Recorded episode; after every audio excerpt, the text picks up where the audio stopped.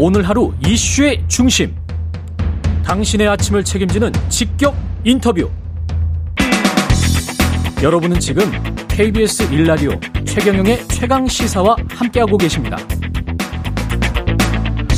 네, 윤석열 정부 출범 1주년 맞아서 마련한 기획 릴레이 인터뷰 장창원을 만나다 진행하고 있습니다. 오늘은 중소벤처기업부 이영 장관 전화 연결돼 있습니다. 안녕하세요. 네, 안녕하세요. 예.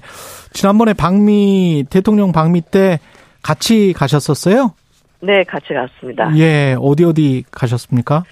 아, 이번에 국빈 방미가 그 안보 국방으로 협력으로 시작해서 첨단 산업, 과학 기술, 경제 분야의 동맹으로 이어진다라는 모토로 출발이 된 방미였습니다. 그래서 워싱턴 DC를 시작으로 해서 MIT랑 하버드가 있는 보스턴 방문했습니다. MIT랑 하버드 뭐 가서 뭐 어떤 그 구체적인 일 같은 거는 진행이 됐었나요? 아, 중소벤처기업부는 그 70개사 가까운 중소기업이랑 스타트업들이랑 같이 갔었거든요. 아, 그래서 예. 기술 수출 계약도 하고 MOU도 어. 하고 투자 유치도 했는데요. 그 아주 의미 있었던 것이 당뇨 비만 경구형 치료제 관련한 기술 이전 계약이 하나 있었습니다. 예. 근데 최대 5,500억 에 해당하는 실적을 조만간 낼 수 있을 것 같고요. 기술 이전을 우리가 받는 거예요? 아, 닙니다 주는 거예요? 네, 스타트업이었는데요. 요새는 음. 맨날 이렇게 미국에서 뭘 받던 나라에서 어. 정말 많은 것을 주는 나라가 지금 되고 있어요. 예. 그래서 그 기술 이전 관련해서도 의료 바이오 쪽이었는데 아, 스타트업이 진행을 하나 했고요. 예. 또그 스타트업 투자 상담회가 있었는데 미리 가기 전에 저희가 글로벌 기업들이랑 이렇게 매칭 작업들을 다 했습니다. 음. 그래서 다섯 개 기업이 800억 정도 어, 투자 논의를 지금 본격적으로 어, 얘기하고 있어서 결과까지도 이어질 수 있을 것 같고요. 예. 또 미국의 글로벌 인증 기업인 UL 솔루션즈라는 회사가 있는데요. 예. 그 회사를 통해 가지고 앞으로 대한민국 스타트업이 미국 내 제품을 이제 신제품을 실증하거나 해외 인증 받을 때 지원하는 부분도 MOU를 체결하고 왔습니다. 지금 뭐 정부에서 한국판 보스턴 바이오 클러스터 구상을 발표했었는데 이게 네. 뭡니까? 아, 중소벤처기업부에서 진행하고 있는 건데요. 예. 보스톤의 바이오 클러스터를 저희가 벤치마킹했어요. 음. 보스톤에는 지금 한 천여 개 이상의 글로벌 바이오테크 기업이 있고요.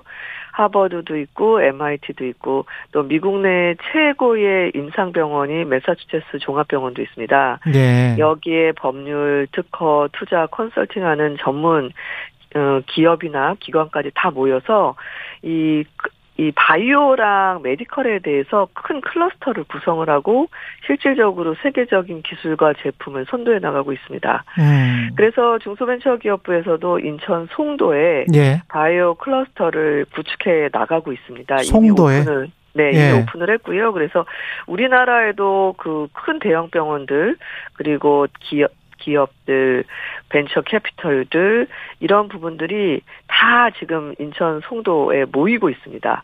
음. 그래서 이 부분을 저희는 아, 미국에는 보스톤에 바이오 클러스터가 있다면 대한민국은 인천 송도에 바이오 클러스터가 있는 거거든요. 그래서 이번에 같이 MOU도 하고요.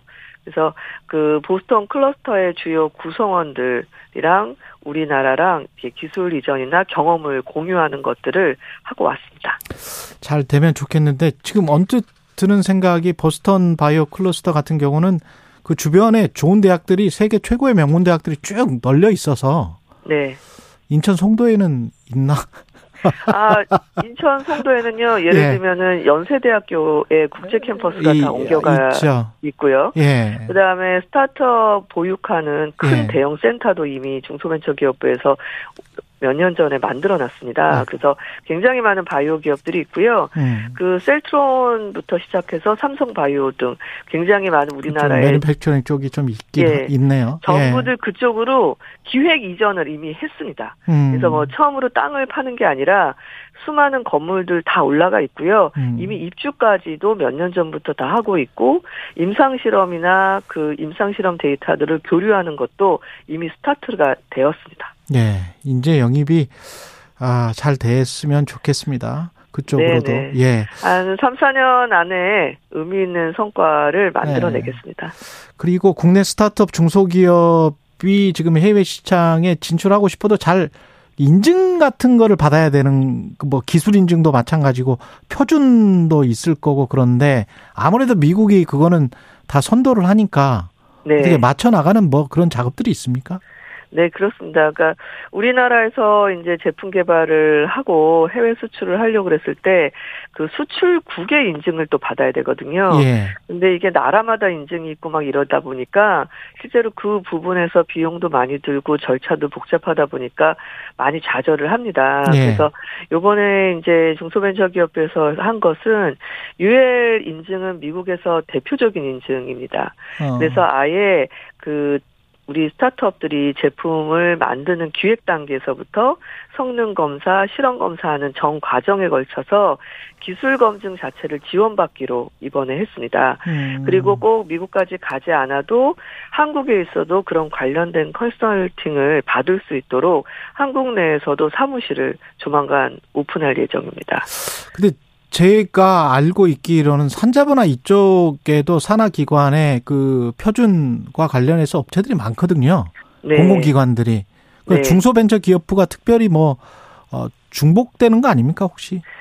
아, 중복된다기보다요. 예, 예. 그 저희는 기업을 전부 다 데리고 있지 않습니까? 예. 그리고 이 중소기업 스타트업들이 업종도 되게 다양하고 기술도 다양하고 제품도 다양합니다. 예. 그런데 저희는 수출까지를 끝내야 되다 보니까 소위 딜리버리 타임이라 그러죠. 음. 이 속도에 있어서 이 산자부나 과기부에서 하는 것보다 굉장히 현지에서 결과를 내야 되는 것들이 예. 기업이랑 소통하면서 되게 간절히 빠르게 움직이고 있는 부처 중에 하나이거든요. 있거든요. 예. 그래서 그 어떤 핵심 기술에 대해서는 뭐 그 두 개 부처에서 지원하는 서비스를 받아도 되는데 현지에 수출을 하려 그러면 사실 그 나라 인증을 받아야 되는 거거든요. 음, 그렇죠. 그래서 그런 경우가 때문에 제품을 못 팔거나 그 바이어한테 테스트까지 했는데 어 막상 시장에 내보내려고 했더니 음. 우리나라 인증이 없네요. 이런 것 때문에 좌절을 많이 보는 거라 주요국 인증에 대해서 실질적으로 지원하는 서비스를 중기부가 음. 시작한 겁니다. 복수 의결권 법안은 지금 3년 만에 통과됐는데 이게 벤처기업이나 스타트 기업에게 갖는 의미는 뭘까요? 아, 제 복수결권 같은 경우는 저 예. 개인적으로도 굉장히 의미가 큰 게요. 예. 제가 2000년도에 이제 의정 활동을 시작했는데, 의정 활동 시작하자마자 두달 된 8월에 법안을 실질적으로 제가 제출을 했습니다. 근데 이제 복수 의결권이라는 걸 설명을 드리면, 한 주당 10사람에 해당하는 의결권, 즉 10개 의결권을 부여하는 제도이거든요. 예. 근데 우리 이제 벤처 스타트업들이 창업을 했을 때 자본금이 굉장히 작게 시작을 하는 경우 그렇죠.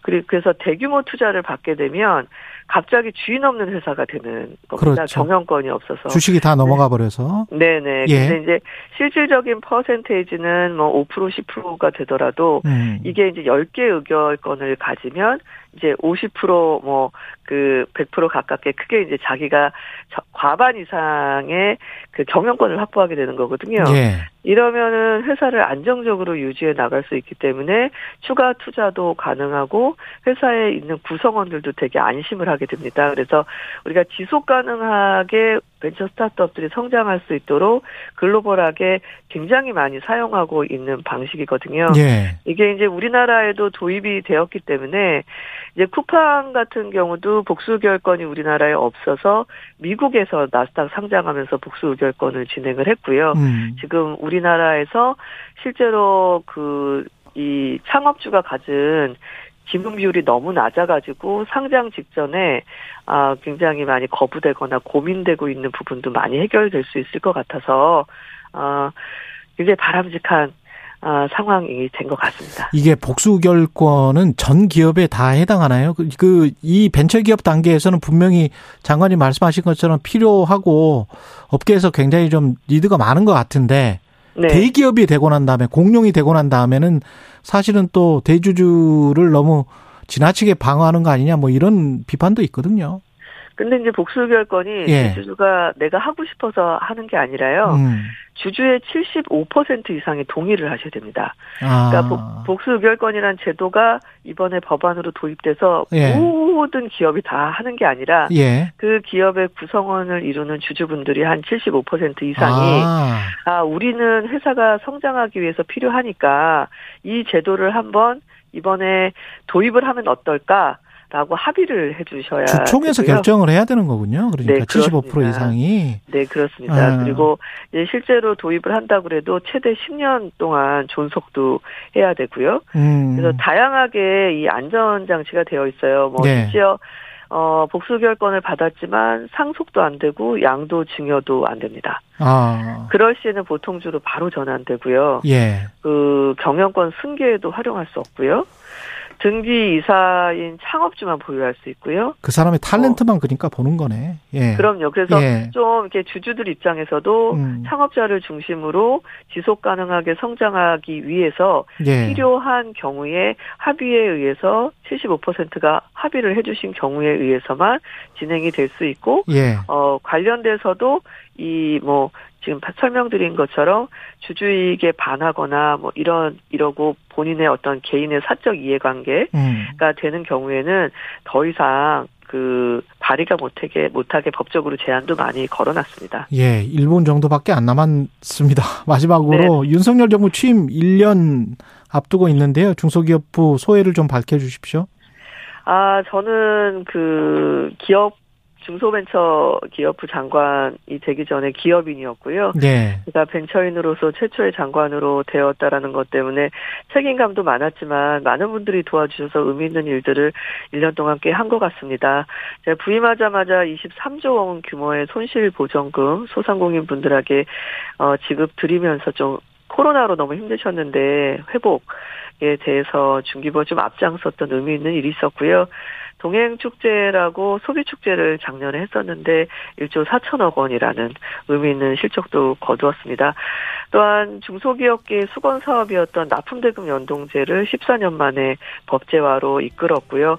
또 지금 방금 질문 주셨던 복수 의결권 또 도입이 되어서 아 우리 스타트업들에게 숨통이 열린 것 같습니다. 예. 아, 또 여기까지. 앞으로도 예. 네, 남은 일이 많아서 예. 아, 열심히 해 보도록 하겠습니다. 중소벤처기업부의 이영 장관이었습니다. 고맙습니다. 감사합니다.